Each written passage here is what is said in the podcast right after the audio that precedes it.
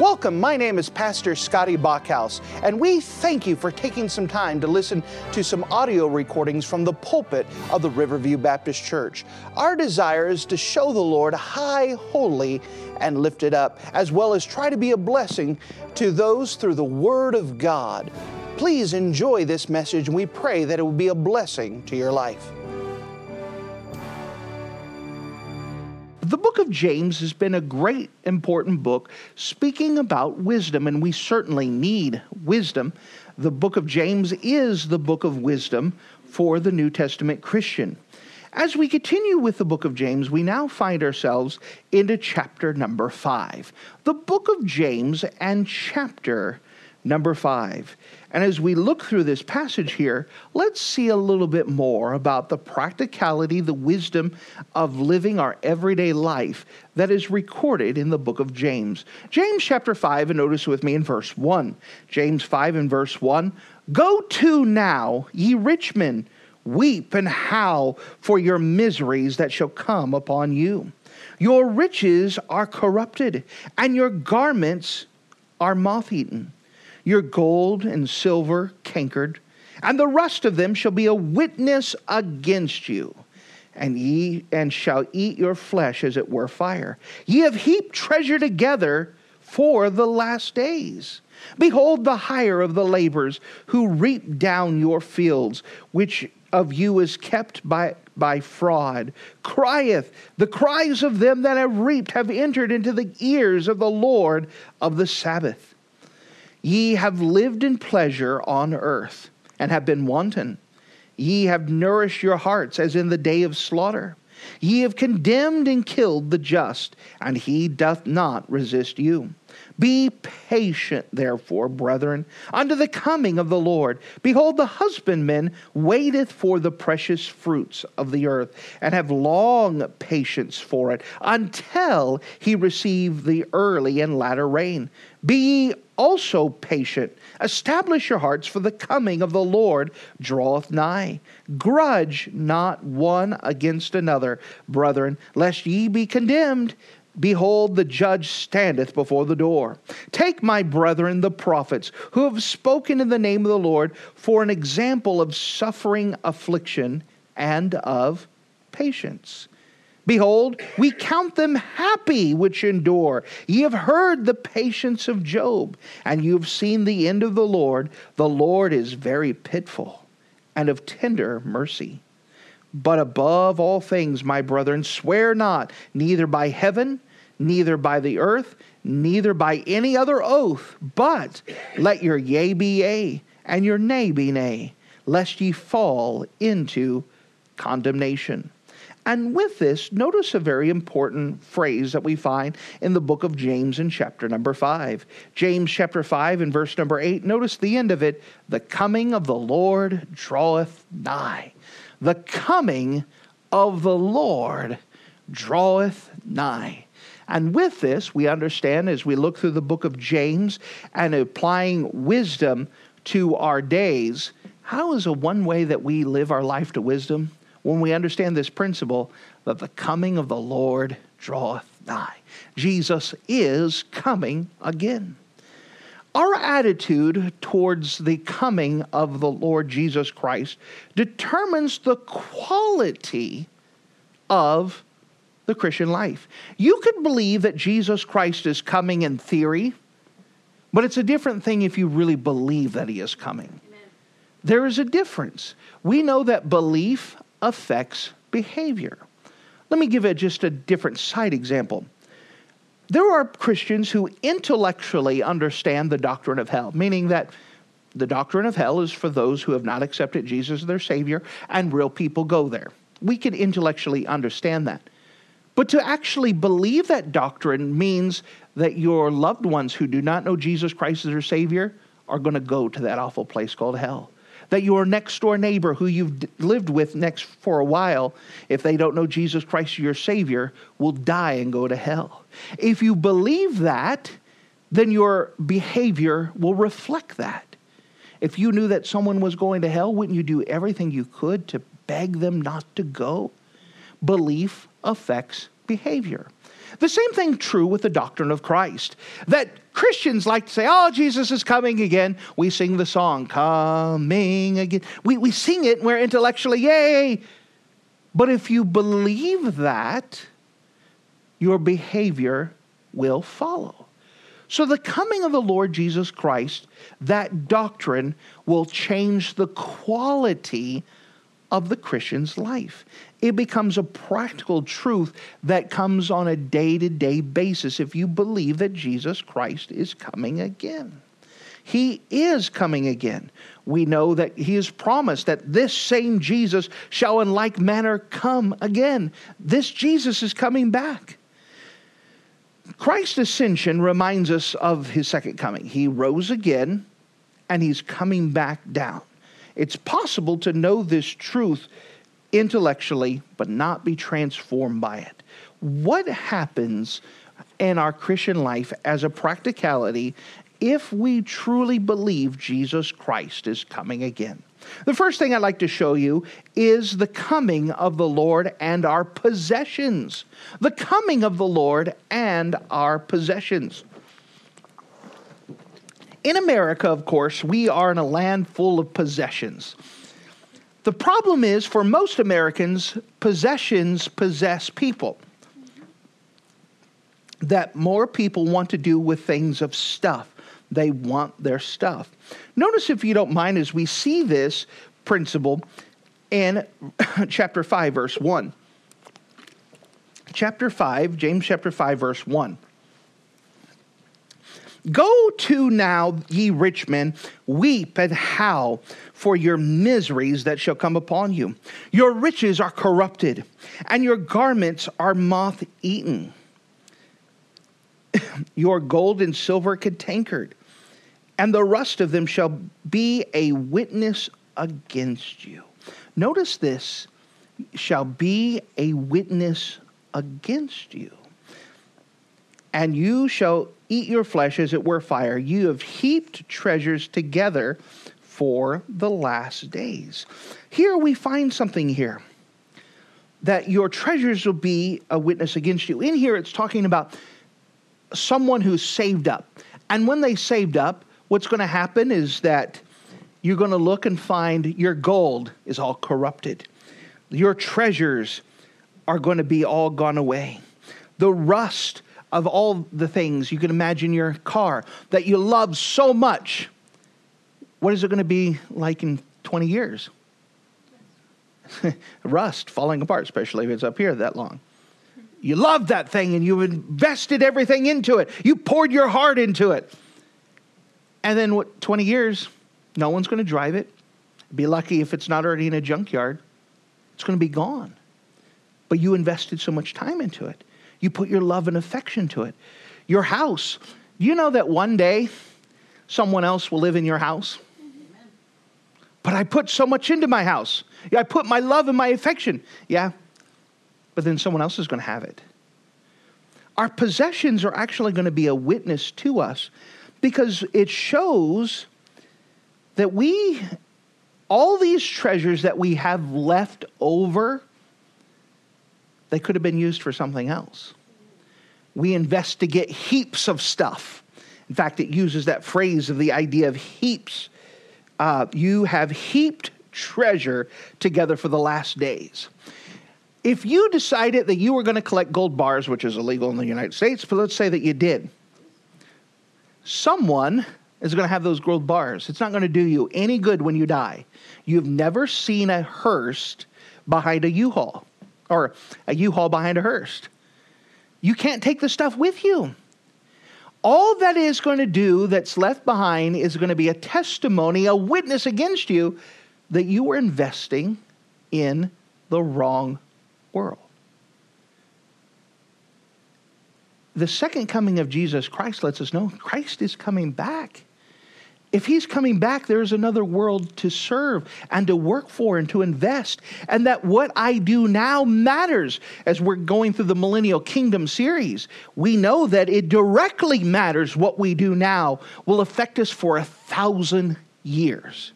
Could you imagine spending all of your life, all of your affection, all of the thing to put your life invested in something in this world?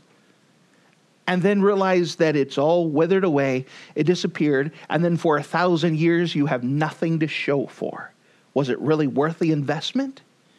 But if you invest in souls, your time, your effort to see people get saved, for missionaries, for the things of the church, to be able to, to invest. I understand we're not saying that you live in a stoic life. You should be able to enjoy the life that you have, that you understand that.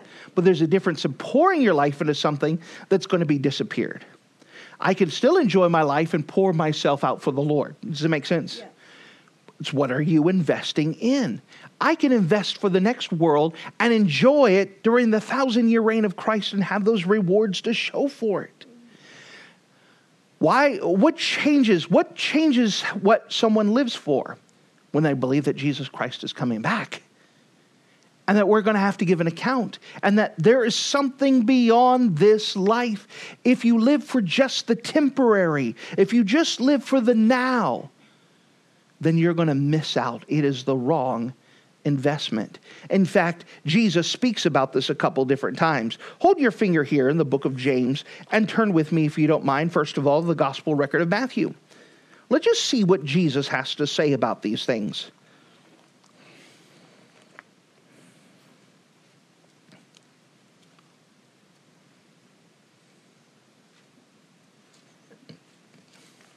Notice, if you don't mind,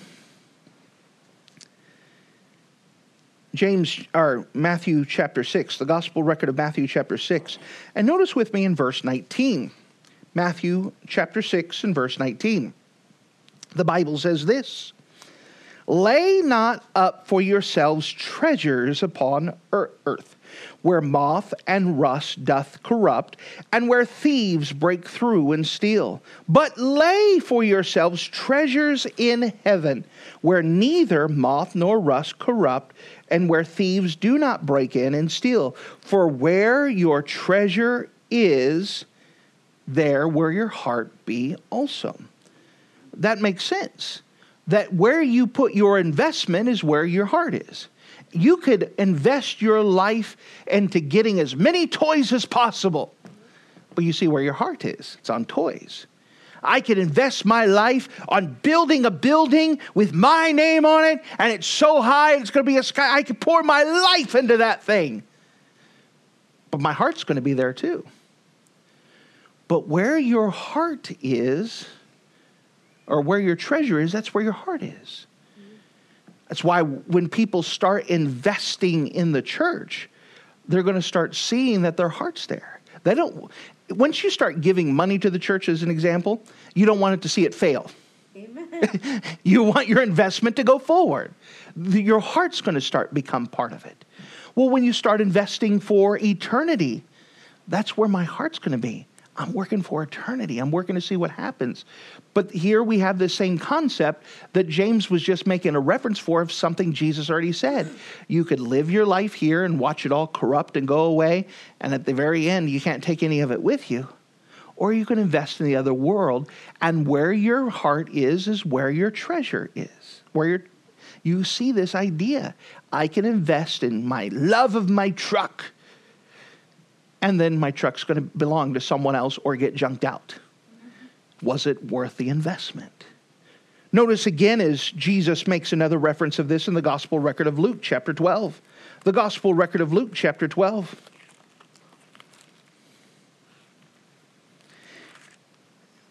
It is not wrong to have possessions, but it is wrong when possessions have you. What do we mean by that? Where's your heart? Where's your heart? If the possessions have your heart, for where your treasure is, there's your heart also. If the possessions have your heart, then that's a wrong and evil thing. You have the wrong investment. Luke chapter 12. Luke chapter 12. Notice with me verse 13. Luke chapter 12, verse 13. And one of the company said unto him, Master, Speak to my brother that he divide the inheritance with me. So this guy comes busting into Jesus and said, Jesus, you tell my brother to share. It's not right. You, you, I'm, Daddy, you know, you ever have a kid? Mom, he's not sharing. So this guy does it to Jesus. An adult guy comes up to Jesus. Jesus, can, can you make him share with me? So notice what Jesus says. And he said to them, Man, who made me a judge or divider over you? Listen. Now we know that Jesus is God, but listen, this isn't something you need to go take to someone else. Solve it yourself. Then Jesus begins to teach them because of this guy. Verse 15. And Jesus said to them, Take heed and beware of covetousness, for a man's life consisteth not in the abundance of things which he possesseth. And he spake a parable unto them, saying, A ground of a certain rich man brought forth plentifully. And he thought within himself, saying, What shall I do? Because I have no room where to bestow my fruits. And he said, This will I do I will pull down my barns and build greater, and there I will bestow all my fruits and my goods. And I will say to my soul, Soul, thou hast much goods laid up for many years. Take thy ease, eat, drink, and be merry. So we'll go on to the parable in just a second. But here's the scene here's a guy who is a farmer. And in this, he had years where the ground grew and he got lots of crops.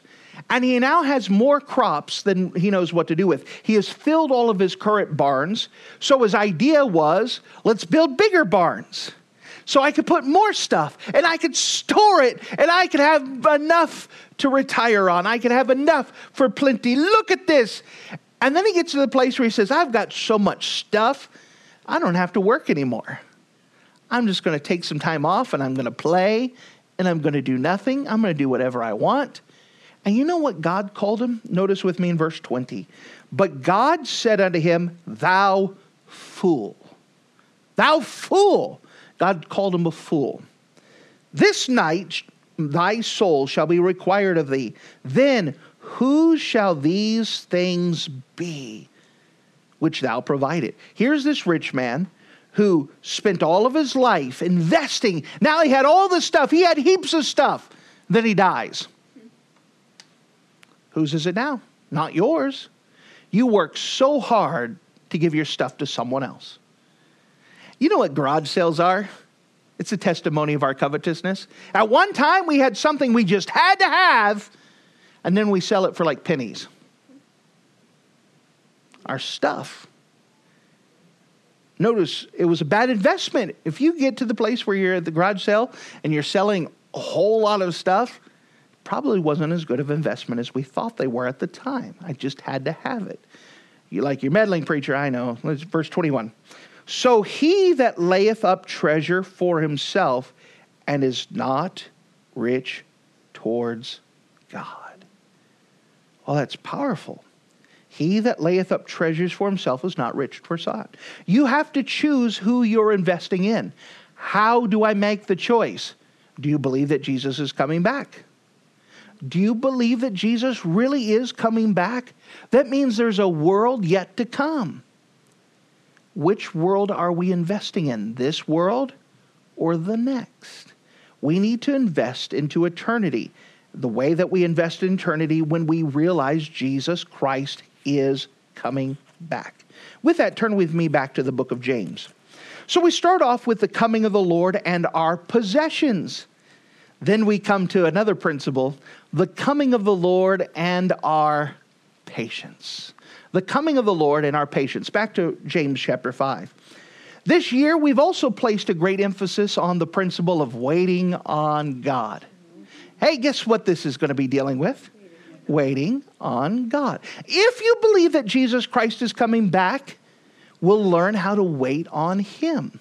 Notice the word patience and how many times this passage puts the word patience. Chapter 5, notice with me if you don't mind, starting in verse 7. James chapter 5 and verse 7. Be patient, therefore. So, because of this, because of what you were just taught, be patient. Be patient, brethren. Notice the pers- people of address, brethren. This carries the idea of our spiritual brethren, people have accepted Christ as their Savior. He is not speaking to lost people in this passage, he's speaking to saved people. So, brethren, be patient, therefore, brethren, unto the coming of the Lord. Behold, the husbandman waiteth for the precious fruit of the earth, and has long patience for it, until he receive the early and latter rain. So we start off here that we could see this patience of the Lord. It starts off with the idea of a farmer, that the farmer is patient. So we live here in an agricultural society in Wisconsin. The farmer, when the snow finally stops, is going to till the ground and he's going to plant the plants. After he plants the plants, he's not going to go out in the field and say, Come on, grow. Come on. Now I planted you yesterday. Why don't you growing? Why not? Because it requires patience to see the crop go. That's something that we have to learn is patience. Learn to wait on God. Do you know that the farmer, and many of us understand this living in agriculture country, that once the farmer has done all that he can to plant the ground, uh, to till the ground, that after that, he is pretty much helpless. Yep. It's now dependent on God to grow. There's nothing he can do to make that plant grow. Now, he could till the ground, he could pull out the weeds, he could do everything he can, but it's really out of his hands after he's done everything he can. If we believe that Jesus Christ is coming back, we also believe that Jesus Christ is in charge. We have to learn to wait on God and realize it's not dependent on us. When you are not patient, it is a revelation you are not waiting on God. We have to learn this principle. You're, when you are not patient, that means you're not dependent on God. You're not dependent on God. Can you trust Him? That's where it comes down to. Can I trust Him? Why do we get so impatient? Because we feel like it's up to us. If it's up to God, we can allow Him to do His work. It's all dependent on Him. Notice again, is we're going to see this idea of patience, verse 7. Be patient, therefore, brethren, unto the coming of the Lord. Behold, the husbandman waiteth for the precious fruit of the earth, and has long patience for it, until he received the early and latter rain. He's going to wait until it happens. Verse 8 Be ye also patient, establish your hearts. That word establish carries the idea to stabilize, to establish, to build that foundation that you could stay on. Whenever we are impatient and we're not stable, shows that we're not depending on the Lord. If I truly trust God, then I'm going to be even keel. I'm going to be level. I'm going to be established. I'm not going to be panicking. The sky is falling. The sky is falling. Some of you live there, right? If it's the sky is falling, it means we're not trusting God. If we're trusting in God, it doesn't matter what happens, we are established. We're stable. We're steady. We're steadfast. You understand? This all comes with the coming of the Lord. Can I trust Him? As a practical thing, if I trust Him, it will show up on me being stable, calm. I can trust that God will get His work done in time. I trust Him. There's a calmness that comes with waiting on God. Be ye also patient, establish your heart. Why? For the coming of the Lord draweth nigh. God is coming. God is going to do what he said he was going to do. We can trust him. So we had the patience of the farmer. We have here also the patience of the prophets. Notice in verse 9 Grudge not one against another, brethren.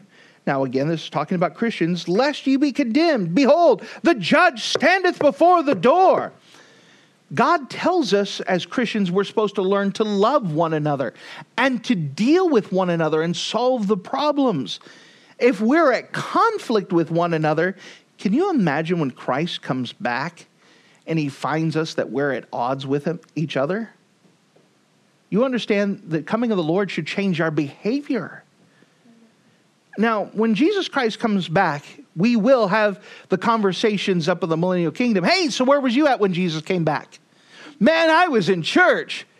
Me personally, where was you when you when Christ was coming back? I had my Bible open and I had saw that last sinner, showed him that he needed Jesus Christ, and the moment that he bowed his head to pray, we were out of there, brother. Woo! I was the one to show the last. That's what I want. Well, there's going to be some people in the millennial kingdom. So, uh, where was you at when Jesus came? I don't want to talk about it. Mm-hmm. I don't want to talk about it. Why? Because we were in a place we weren't supposed to be. We were in a position that we were supposed to be. We had an attitude that we weren't supposed to have. What happened? Where was you when Christ came back? I was in the middle of choking my brother. I was at the place where I was so bitter with someone, I was so mad, and I was plotting against them. Man, that's going to be awful. If you believe that Christ is coming back, we should be as right with possible. This should change the way that we live. We learn to be patient with others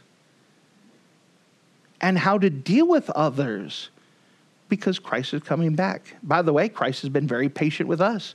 Notice in verse 10 Take my brethren, the prophets. So now we're going to have the example of the prophets who have spoken in the name of the Lord for an example of suffering, affliction, and of patience. Go ahead and read a prophet and their life. None of them had easy times. You take someone like Jeremiah, preached for 40 years, didn't have a convert. 40 years, no one wanted to listen. His message was that God was going to destroy the city of Jerusalem if you don't get right. And no one got right. So God destroyed the city of Jerusalem. After they destroyed the city of Jerusalem, the people came to Jeremiah. All right, Jeremiah, we're ready to listen. You tell us what to do. You go to God and you go get instructions, and we'll do that. Jeremiah says, God said, stay here and don't go to Egypt. The people said, No, you're out of your mind. Why would we stay here? Of course, we're going to Egypt. And by the way, you're coming with us. I don't want to go. I don't care what you want. You're coming with us. But you said you're going to obey God. Oh, I don't care. You're, you're just, no. So they take Jeremiah. They couldn't take him to Egypt. Jeremiah's been kidnapped, and the people said, All right, Jeremiah, now that we got you here, tell us what the Lord says. So he preaches to him some more. And they're like, We hate your message. We're, we do not even know why you're here. And they killed him. They kidnapped him. That was nice. He was patient with them. You take an Isaiah, old prophet, preached through king after king after king, helped see miracles occur, gave us what we often tongue in cheek say the gospel record of Isaiah because it talks so much about Christ. And then you had wicked King Manasseh said, You know what? I know that you've been the prophet for the kings for the last four or five kings, but you know what? I'm tired of you. And put a 90 year old Isaiah inside of a hollowed out log and then cut the log in sunder with Isaiah in it.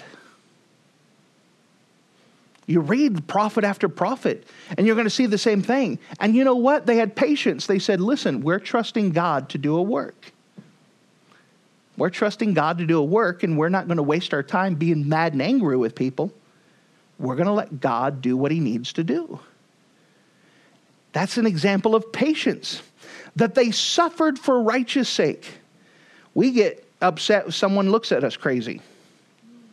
We get mad if someone cuts us off in traffic. It doesn't take much for us to lose our minds for something going on. Why? Because we're not trusting in God. We're not waiting on God. We're not patient with God. We're not trusting that God will get some work done. We lose our minds. And the prophets are an example to us that we can trust God no matter what they throw at us.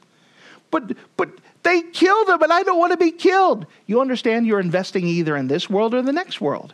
They were investing in the next world and they're going to have rewards to show for it and a thousand years worth of stuff. What's what's easier to have? Five years worth of stuff or a thousand years? Which which one's a better investment? Well, a thousand years. They said we could trust God. We could wait on God the coming of the Lord. Notice we have the farmer, we have the prophet, but notice it goes to the patience of Job. Notice in verse 11. Behold, we count them happy which endure. Notice that. That sounds awful. We count them happy that endure. You mean Jeremiah was happy? He was happy because he could trust God. You said it doesn't make sense. I know. It makes sense when you learn to trust God that God is going to do what he said he was going to do. Behold, we count them happy which endure. You have heard of the patience of Job and have seen the end of the Lord, that the Lord is very pitiful and of tender mercies. Here we have Job as an example. That Job was able to wait on God. Remember, all of his stuff was taken away. And one day, he was notified he lost all of his finances. He lost all of his wealth. He lost all of his animals. And then he lost all of his kids. He heard that in the space of one hour, he heard how ruined he was. What did he say? Naked came I out into this world, naked come I when I end this world. Blessed be the name of the Lord. I can trust God. This is that idea of patience. He can trust God. Can you trust God? If you trust God, it will show up practically in your life. And we have the examples of these people in the Bible who are real, literal people who trusted God. And it was evidenced by their life. Patience desires to have a perfect work. If you remember, in the very book, first part of James, we covered that patience desireth to have her perfect work. When we learn to trust in God, God does a work in us. This purifying, this making us, this molding us when we trust God. So we have the coming of the Lord in our possessions, the coming of the Lord in our patience. Then let's end up with the coming of the Lord and our purity. The coming of the Lord and our purity. Every personal standard we have should grow out of our desire to live a holy life and be as pure as the Lord desires us to be. Live your life with as little question marks as possible in your life. We are to live our life with a ruling presence in his life. Let's see what the Bible has to say about this. Notice with me in verse number um, 12. Above all things, my brethren, swear not, neither by heaven, nor by earth, neither by any other oath, but let your yea be yea, and your nay be nay, lest you fall into condemnation. Now, today's world has changed so much since some of us when we were kids. Today's world, you can't trust anybody. You have to get your signature on every little thing in triplicate. Why? Because people don't keep their word. What it's speaking about here is that you should not need a contract in order for you to do what you said you're going to do. If you say you're going to do it, do it. If you say you're not going to do it, good. But don't live your life with the question marks. There are plenty of people that said, Yeah, preacher, I'll call you back. And um, I just never assume that they're ever going to call me back. Hey, preacher, I'm going to be there to help. I don't count on them to be in there. If they show up, I'm still surprised. I may not show up my face, but I wasn't expecting you. Why? Because people don't keep their word. but that should not be for a Christian. If we truly believe that what art we do matters, that we're going to stand before God and give an account, and then when Christ comes, we're going to face him, we should live our lives as pure as possible. Excuse me. We should live our lives in such a way that there are no question marks. We should live our life in such a way that people know that we're going to do what we said we're going to do. if I said I'm going to do something, people should be able to write it down that pastor is going to do this, that I'm going to do this. That should be the way that we live our life. There should be a purifying thing. As we go through the Bible, there are plenty of passages that deal with this subject that, excuse me, uh, that we should um, if we're looking at Jesus Christ coming, it should change the way we live our life. We change our speech. We change the way that we live. We modify our vocabulary. Sorry, brain damage. Um, turn with me, if you don't mind, one last passage. First John chapter 3. Uh, First John chapter 3. First John chapter 3 and verse 1. 1 John chapter 3 and verse 1. Behold, what manner of love the Father hath bestowed upon us, that we should be called the sons of God. Therefore, the world knoweth us not because it knew him not. Beloved, now we are the sons of God. And it doth not yet appear what we shall be, but we know that when he shall appear, we should be like him, for we shall see him as he is. And every man that hath this hope in him purifieth himself, even as he is pure. This carries the idea that if you believe that Jesus Christ is coming back, that we'll change the way that we live our life, that we will get rid of things in our life because we're going to be like him. Let's go ahead and start being like him now. He's going to change us. We know that this idea that Jesus Christ coming back should practically change the way that we live our life. Thank you for listening to this audio message. This is Pastor Scotty Bachhaus, and I encourage you to take this information that you just received and make a specific decision to follow after the Lord. If you don't know Jesus Christ as your Savior, let me beg you to take the time to receive Jesus Christ for the forgiveness of your sins. If you are saved, I encourage you to make a decision in your life to help you get closer with the Lord. If there's anything specific we can do to be a blessing or to pray for you, we encourage you. Look us up on the internet at riverviewbc.com. Once again, that's riverviewbc.com. Or if you would prefer to call us, you could give us a call at area code 920 530 6308.